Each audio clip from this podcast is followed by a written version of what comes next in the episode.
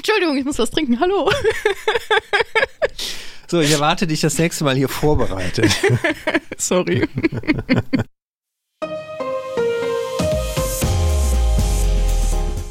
Herzlich willkommen zum Datenschutz Talk, Ihrem Podcast für die Themen Datenschutz und Informationssicherheit.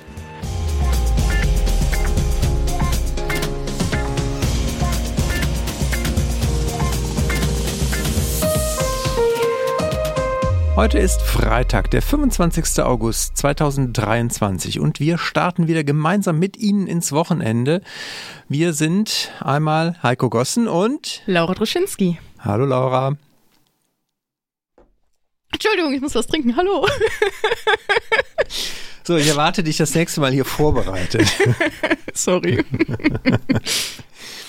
Wir hatten unseren Redaktionsschluss heute um 9 Uhr, nein, 10 Uhr, Entschuldigung. Ah, Winterzeit, Sommerzeit, wer kann das immer auseinanderhalten? Meine Güte. Ja, und wir haben natürlich wieder etliche Themen für Sie dabei, mit denen Sie mit uns gemeinsam wieder einmal die Woche reflektieren dürfen. Wir freuen uns natürlich immer, wenn Sie auch dazu Feedback haben. Äh, zögern Sie nicht, uns da auch über die bekannten Plattformen Feedback zu geben oder schreiben Sie uns einfach eine E-Mail an datenschutztalk.migosense.de. Da freuen wir uns natürlich auch immer. Vor allen Dingen Hinweise, Ergänzungen, Feedback können Sie auch gerne auf der in den Shownotes verlinkten Folgenseite kommentieren. Also auch das immer möglich. Und damit würde ich sagen, gehen wir mal in unseren Themenüberblick, Laura. Was hast du denn dabei? Ich habe einmal dabei einmal das Thema Einreiseprüfung durch künstliche Intelligenz. Ähm, da scheint es wohl bald eine Neuerung zu geben in den USA. Eine Sicherheitslücke beim Mobile Iron hat es auf meinen Zettel geschafft, genauso wie Folgen einer Sicherheitslücke bei dem Sprachlernanbieter Duolingo. Und zu guter Letzt habe ich noch eine Information über ein neues FAQ im Bereich Beschäftigtendaten. Wie sieht es bei dir aus? Ich würde das Thema KI auch einmal aufgreifen und zwar im Bereich von unternehmensinternen Chatbots, ähnlich halt den Funktionen von ChatGPT. Dann habe ich auch eine Sicherheitslücke beim äh, Paketierdienst WinRAR und wir gucken einmal auf das Thema Drittstaatentransfer nach Russland, was sicherlich auch nochmal das eine oder andere Unternehmen betreffen dürfte. Und last but not least hätte ich noch einen Hinweis auf ein neues Video im Bereich der Datenfüchse. Süßes Wort. Total. Dann schieß mal los. KI-gestützte Einreiseprüfung klingt interessant. Klingt absolut interessant und Heise hat hier heute früh nämlich berichtet, dass es mögliche Anpassungen geben könnte bei der Einreisegenehmigung in die USA. Sie berufen sich auf Informationsberichte zu einer nationalen Konsultation im Rahmen des US-Informationsfreiheitsgesetzes. Also da kann ja hier auch Informationen bei Unternehmen oder insbesondere bei Behörden ähm, angefragt werden zu Datenverarbeitung. Und hier scheint laut den Dokumenten es wohl Planung zu geben, dass Behörden auch zukünftig ihre Fragen nach Profilen in Social Media konkretisieren könnten. Bisher war das eine freiwillige Angabe bei ein Anreiseanträgen, aber bereits bei Antragstellung eines Visums in die USA ist das bereits verpflichtend. Also diese Pflicht des Visums oder bei den Anträgen dazu hat bereits äh, Donald Trump in seiner Präsidentschaft eingeführt. Und dieses Vorgehen ist natürlich absolut umstritten, nicht nur bei Datenschützern, denn äh, wer möchte schon gerne, dass alle seine Postings und Kontakte durchgescreent werden. Das US-Heimatschutzministerium hat dafür bereits oder seit einigen Jahren bereits eine private Firma beauftragt, Fivecast, die halt eben so eine künstliche Intelligenz bereits einsetzt. Konkret muss, muss bereits seit fünf Jahren durch Visumsantragsteller alle Usernamen bekannt gegeben werden. Und das war jetzt falsch, was ich gesagt habe, nicht seit fünf Jahren, sondern die Usernamen der letzten fünf Jahre. So, daran muss man sich auch erstmal, glaube ich, äh, zurückerinnern können. Der Dienstleister bestätigte in den Dokumenten, dass hierfür keine Daten gehackt werden, sondern diese nur aus öffentlich verfügbaren Quellen stammen. Aber das ist nicht nur Facebook, Instagram, Reddit etc., sondern auch ähm, Daten im Darknet werden eingesammelt und auch das Heimatschutzministerium hat Möglichkeiten, eigene Datenbestände, die bereits in Vergangenheit zusammengerafft wurden, sage ich jetzt mal, hochzuladen. Die KI sucht ganz nach ganz bestimmten Stimmungslagen, wie beispielsweise Angst, Ekel, Freude, Traurigkeit. und schlägt halt eben bei entsprechenden Gefühlen Alarm. Ebenso wird nach Risikobegriffen und Sätzen gesucht in mehreren Sprachen und auch äh, erfolgt natürlich eine Objekterkennung über Bilder und Videos. Die Kurve soll dann Ausschläge der von einer Person online geäußerten Dinge, also sei es jetzt mal Angst, über einen längeren Zeitraum anzeigen und ausgewertet werden. Ebenso werden Karten mit verbundenen Personen angelegt. Also auch da ähm, schaut man nicht nur auf die Person selbst, sondern mit wem man so in Kontakt steht. Und äh, ja, das alles in allem bietet natürlich einen sehr sensiblen Datensatz, sage ich jetzt mal so, zu jedem, der einreist oder beziehungsweise gerade aktuell ein Visum beantragt. Die Behörden begründen das natürlich mit der Gefahrenabwehr und äh, dienlich der öffentlichen Sicherheit, der nationalen Sicherheit und natürlich auch dem Handel oder dem Reiseverkehr. Aber ich sage jetzt mal so, nicht nur das kritische Gefühl bei der informationellen Selbstbestimmung ist hier natürlich betroffen, sondern auch beim Thema KI haben wir ja immer mehr das Thema Missverständnisse oder natürlich auch Verwechslungsgefahr, die einem dann im Falle des Falles ja auch immense Nachteile einbringen. Oder Heiko, wie siehst du das? Ja, ich muss gerade dran denken, dass ich schon, ja, ich glaube, das war Mitte der 2000er, irgendwie so 2006, 7, 8 so um den Dreh, äh, gab es ja schon bekannte Fälle, dass halt Menschen nicht in die USA einreisen durften, weil sie sich in bestimmten Dingen kritisch geäußert hatten gegenüber den USA. Und das hier ist natürlich einfach nochmal die nächste Stufe und vor allen Dingen das, was halt den Daten, Daten zur Verfügung steht, wird halt immer breiter und mehr. Also von daher, ich glaube, da sollte man sich halt doch immer wieder bewusst werden, ähm, wenn man in die USA einreisen möchte, was halt alles den Behörden dort zur Verfügung steht. Vor allem jetzt gerade, wenn es halt eine freiwillige Angabe ist, dieser Usernamen, die jetzt ja schon anzugeben. Ich glaube, dem einen oder anderen ist wahrscheinlich gar nicht bekannt, wie weit das dann reicht. Also inwieweit man dann in die tiefsten Abgründe des Privatlebens auch abtauchen kann als Behörde. Ja, aber Stichwort künstliche Intelligenz möchte ich natürlich aufgreifen. Es geht darum, dass wir ja alle jetzt in den letzten Monaten sehr stark mitbekommen haben, wie ChatGPT durch die Decke gegangen ist, es natürlich sehr viel genutzt wird in Unternehmen und die Herausforderungen liegen in der Praxis natürlich auch darin, dann das Datenschutz und auch informationssicherheitskonform nutzen zu können. Deswegen führen einige Unternehmen jetzt eigene Chatbots äh, ein, um diese auch datenschutzkonform nutzen zu können. Wie das Handelsblatt berichtet, hat jetzt der Drogeriemarkt DM binnen eines Monats einen KI-Chatbot entwickelt, der auf der Technik von OpenAI fußt und dort letztendlich halt äh, OpenAI ja als Unternehmen hinter ChatGPT ähnliche Funktionen und Möglichkeiten wohl zur Verfügung stellt für Mitarbeiter zur internen Nutzung. Die Motivation ist laut äh, dem Sprecher von DM, die letztendlich ja, es besser zu machen als äh, die schlechten Beispiele, die man so mitbekommen hat. Samsung zum Beispiel war ja ein Fall, wo halt äh, unternehmensinterner plötzlich halt durch äh, die Nutzung der KI veröffentlicht wurden. Und man möchte aber diesen Konflikt halt auflösen, dass man es halt nicht verbieten möchte, aber auf der anderen Seite halt trotzdem natürlich auch Datenschutz und auch die Informationssicherheit wahren möchte. Und deswegen hat man dann entsprechend sich dafür eingesetzt, hier intern eine Lösung für aufzusetzen, die dann aber auf dieser Technik halt basiert. Das Handelsblatt berichtet auch, dass andere Unternehmen hier auch schon vorangegangen sind. Bosch zum Beispiel, die verwenden die Technologie von Aleph Alpha. Und aber auch Siemens zum Beispiel hat einen eigenen ChatGPT-Bot eingeführt, basierend auf der AI-Lösung äh, von OpenAI. Und auch Merck ein äh, Pharmakonzern hat hier wohl auch genau die gleichen Ideen gehabt, dass man halt die Möglichkeit schaffen möchte, solche Tools zu nutzen und gleichzeitig aber halt dann natürlich Datenschutz und Informationssicherheit gewährleisten möchte. Aus meiner Sicht finde ich das natürlich super, ist natürlich ein guter Weg, aber, und da möchte ich natürlich auch nochmal dran erinnern, wenn jemand sowas einführt, das ist natürlich trotzdem, auch gerade mit Blick auf personenbezogene Daten, natürlich immer noch etwas, was auch meines Erachtens Regeln bedarf. Also auch da sollte man nicht einfach das dann offen laufen lassen, sondern gerade insbesondere halt, was die Zulässigkeit der Verarbeitung von personenbezogenen Daten angeht, muss man auch hier natürlich schauen, inwieweit die Rechtmäßigkeit gegeben ist. Insbesondere wenn man dann so eine KI zum Anlernen auf den gesamten internen Datenbestand laufen lässt, was sicherlich, glaube ich, viel Potenzial bietet für die Erleichterung im Arbeitsalltag, aber halt genauso natürlich viele Risiken und wie gesagt, gerade das datenschutzrechtliche Zulässigkeitsthema ist ja kein einfaches bei dem Thema. Richtig. Also ich finde das ja toll, wenn Unternehmen da auch eben diese Ressourcen bereitstellen. Also wir wissen ja, wie schwierig es auch ist, im, auch im Datenschutzkontext, ähm, dass hier auch die Bereitschaft ist, sich eben damit auch zu beschäftigen. Und ähm, wie gesagt, grundsätzlich finde ich das auch gut, wenn es denn in den richtigen Händen liegt.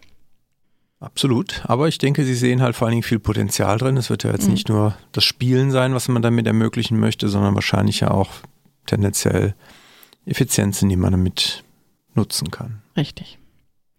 Ich würde gerne jetzt überleiten zu unserer kleinen Schwachstellenecke, sage ich jetzt mal. Wir haben heute ja drei Themen mitgebracht, die sich so auf das Thema Sicherheitslücken fokussieren. Und die erste, die ich mitgebracht habe, ist eine Zero-Day-Schwachstelle bei Mobile Device oder bei der Mobile Device Management Software Mobile Iron. Und betroffen war jetzt hier die Berner Kantonspolizei in der Schweiz. Die haben das veröffentlicht im Laufe der Woche. Die waren sogar im Schweizer Fernsehen damit. Und es ist hier zum Datenabfluss persönlicher Daten von Mitarbeitern gekommen. Ganz konkret geht es um 800 Beamte, die eben auf ihrem Smartphone diese Management-Software installiert hatten. Abgeflossen sind, ich sage mal in Anführungsstrichen, nur Name und Telefonnummer, aber natürlich ähm, in der Berufsgruppe auch nicht weniger kritisch. Verantwortlich der Verantwortliche, also die Polizei selbst, wurde bereits äh, Ende Juli vom Nationalen Zentrum für Cybersicherheit auf die Lücke gestoßen. Und wie gesagt, in dem Zusammenhang wurde eben der Datenabfluss oder konnte der Datenabfluss nachvollziehbar gemacht werden. Bisher gibt es keine Hinweise auf Nutzung oder Veröffentlichung der Daten, ähm, beispielsweise auch Veröffentlichung der Daten im Dart Darknet, aber trotzdem wird natürlich auf das Risiko des Identitätsdiebstahls hingewiesen. Die Mitarbeiter wurden hier informiert und auch sensibilisiert ähm, durch den Arbeitgeber. Und ja, vielleicht auch mit Blick auf Deutschland. Hier gab es ja äh, vom BSI auch bereits Ende Juli eine Warnung wer halt dieses System benutzt, ähm, dass man hier auf jeden Fall schauen sollte, die aktuellen Versionen äh, auch zu nutzen, damit die Sicherheitslücken ausgeräumt werden können. Und das war mir auch nicht mehr so präsent, dass auch die Sicherheitsbehörden beispielsweise in Norwegen mitgeteilt haben, dass die Schwachstelle zu einigen Angriffen auf ihre Ministerien geführt hat. Also da ist das auch weit verbreitet. Und ähm, ja, kann man nur die Daumen drücken, dass es nicht noch schwerwiegendere Folgen hat im Nachgang. Ja, ich glaube, es ist ein relativ weit verbreitetes Tool zur Absicherung von Mobilgeräten. Von daher sicherlich ein, ein guter Hinweis, da auch nochmal zu schauen. Und ein auch weit verbreitetes Tool wäre meine nächste Meldung, nämlich das Tool WinRAR, was ja gerne zum äh, Verpacken, also zum, zum Komprimieren, zum Sippen, wie man auch so schön sagt, genutzt wird. Und das ist jetzt halt seit äh, letztem Wochenende klar, dass es da auch eine Sicherheitslücke, die schon länger besteht, gibt. Die ist wohl schon seit Ende April ausnutzbar und wurde wohl auch teilweise ausgenutzt und betrifft halt nicht nur dieses Tool selber, sondern diese äh, Libraries, die da halt angreifbar waren wurden halt teilweise auch in anderen Programmen verwendet, so, so zum Beispiel das beliebte Programm Total Commander, was unter Administ Administratoren auch gerne eingesetzt wird.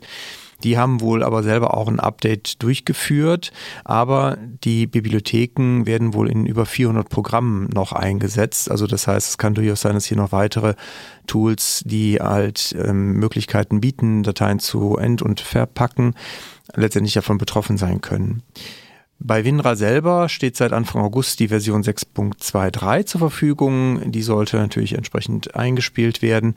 Und ansonsten gilt, wie immer, halt natürlich äh, ohnehin bei allen Anwendungen zu schauen, dass man immer die aktuellen Versionen hat.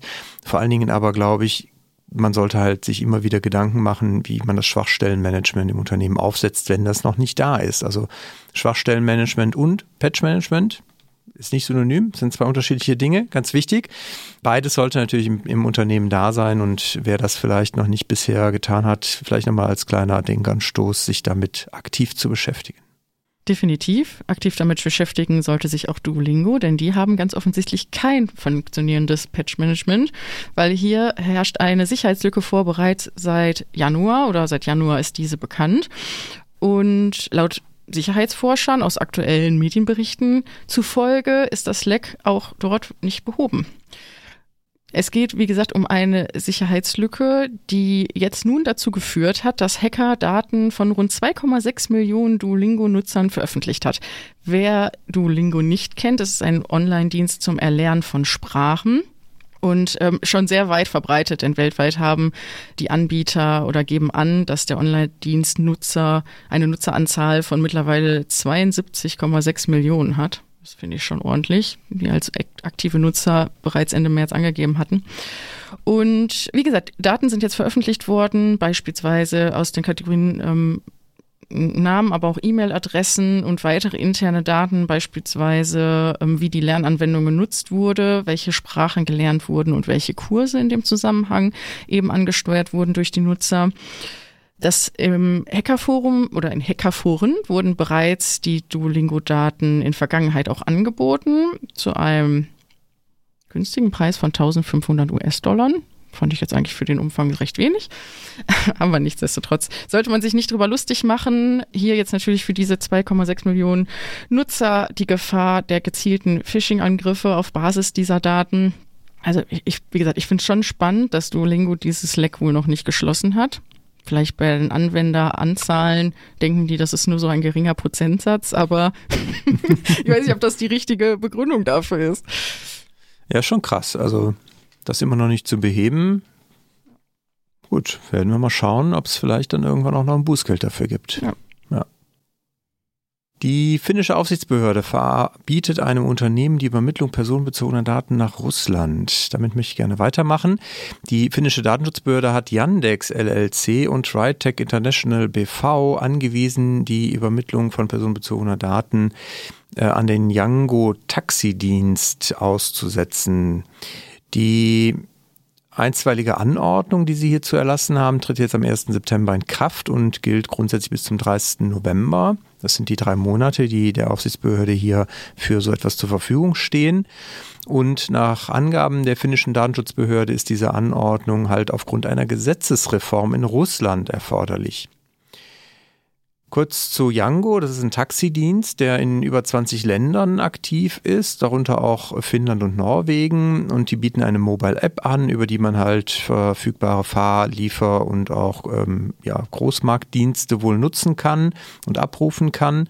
Und die sind halt Teil, wie gesagt, eines russischen Konzerns, die mit dann der niederländischen Niederlassung, vor allen Dingen halt für den europäischen Markt, die äh, Daten oder die Dienste bereitstellt. Die Daten werden aber unter anderem halt auch in Datenzentren in Russland verarbeitet. Und die finnische Datenschutzaufsichtsbehörde hat nun von einer Gesetzesreform in Russland erfahren, die jetzt Anfang September in Kraft treten soll und die halt dem föderalen Sicherheitsdienst der Russischen Föderation das Recht geben wird, die im Taxibetrieb verarbeiteten Daten auch zu erhalten.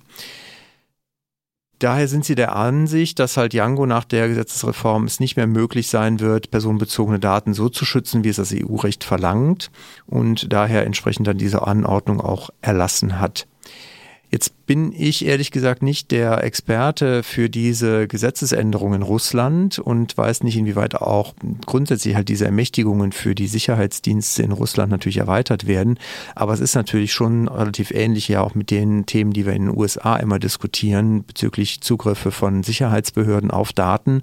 Und letztendlich die ganze Geschichte kennen wir alle. Schrems 1, 2 und so weiter, muss ich hier nicht alles wiederholen. Deswegen dringende Empfehlung für alle Unternehmen, die halt Daten in, äh, nach Russland übermitteln und dazu die SECs verwenden, basierend natürlich dann auf den hoffentlich dazu äh, zugehörigen Transfer Impact Assessments. Das, glaube ich, wäre jetzt der Zeitpunkt, das nochmal zu überprüfen und zu schauen, ob die ja, ob die Rahmenbedingungen, die Safeguards sozusagen, die Maßnahmen, die man dort ergänzend getroffen hat, immer noch ausreichend sind. Das kann ich nur jedem Unternehmen ans Herz legen, was Übermittlungen hat. Besser ist, auch wenn wir nicht in Finnland sind. Richtig. Ich habe als nächstes mitgebracht ein ja, Orientierungspapier aus Baden-Württemberg, dort vom Landesbeauftragten für Datenschutz und die Informationsfreiheit. Und zwar ähm, hat sich hier das Team damit beschäftigt, dass die Entscheidung oder beziehungsweise die Beantwortung der Vorlagenfragen des EuGHs aus Ende März zum Beschäftigten-Datenschutz aufzurollen. Und ich finde, das ist ein ganz gelungenes Papier. Das beschäftigt sich halt eben mit den Fragen, welche Auswirkungen es durchaus für die Praxis bei öffentlichen Stellen, aber natürlich auch bei Unternehmen haben kann und wie hier eben die Rechtsanwendung zukünftig erfolgen könnte. Wie ja bereits bekannt, gibt es ja auch parallel dazu eine Gesetzesinitiative zur Erstellung eines beschäftigten Datenschutzgesetzes, äh, wo ja die Datenschutz, die nationalen Datenschutzaufsichtsbehörden eng zusammenarbeiten, wo ja auch, können wir ja davon ausgehen, auch die EuGH-Rechtsprechung äh, Berücksichtigung finden soll. Aber nichtsdestotrotz finde ich, ist es jetzt ganz schön, dass es hier nochmal so ein Papier gibt, wo man reinschauen kann, um sich so ein bisschen eigene Orientierung zu holen. Dem ist so, ich glaube auch, ne? Da mhm. sollte jeder nochmal reinschauen, der vielleicht jetzt verunsichert ist, inwieweit halt bestimmte Verarbeitungen, insbesondere wenn man halt auch öffentliche äh, Stelle ist und entsprechend auch Landesdatenschutzrecht natürlich einzuhalten hat, hier nochmal nachgucken kann, inwieweit jetzt bestimmte Dinge sich vielleicht ändern könnten. Aber wichtiger Hinweis halt, es ist halt ja erstmal noch kein abschließendes Urteil von dem Verwaltungsgericht getroffen worden. Richtig. Aber wir packen mal das Dokument natürlich in die Show Notes, genauso wie nochmal die, die Aussagen des Europäischen Gerichtshofs. Hervorragend. Ja, dann möchte ich zum Schluss nochmal auf das Thema kindergerecht Datenschutz erklären, äh, aufmerksam machen. Wir haben hier schon öfters darüber berichtet, dass der Bundesbeauftragte für den Datenschutz und die Informationsfreiheit, kurz der BFDI, aktuell in Person von Herrn äh, Kelber, hier ja regelmäßig Videos veröffentlicht, im Rahmen auch der Pixie-Reihe. Und da gibt es jetzt ein neues Video, was das Thema Transparenz kinderleicht erklären soll. Und hier sind die Datenfüchse ähm, ja auf der Recherche, wie sie ihr Seepferdchen machen können. Von daher verlinken wir die Seite natürlich nochmal auch in den Show Notes. Und äh, ja, dann kann jeder sich dieses Video aber warum denn einmal ansehen. Sehr cool. Ich mag sehr. Ich auch. Ich mag auch sehr, dass wir jetzt bald Wochenende haben und wir uns alle ein wenig erholen können, damit wir wieder frisch starten können nächste Woche in eine neue Woche, die Datenschutzwelt wieder zu verbessern. Wir danken Ihnen ganz herzlich für Ihre Aufmerksamkeit. Dir natürlich auch ganz lieben Dank, Laura, für wieder eine angenehme gemeinsame Moderation. Danke ebenso, hat Spaß gemacht. Und wir wünschen Ihnen alles Gute, bleiben Sie uns gewogen und auf bald. Bis bald.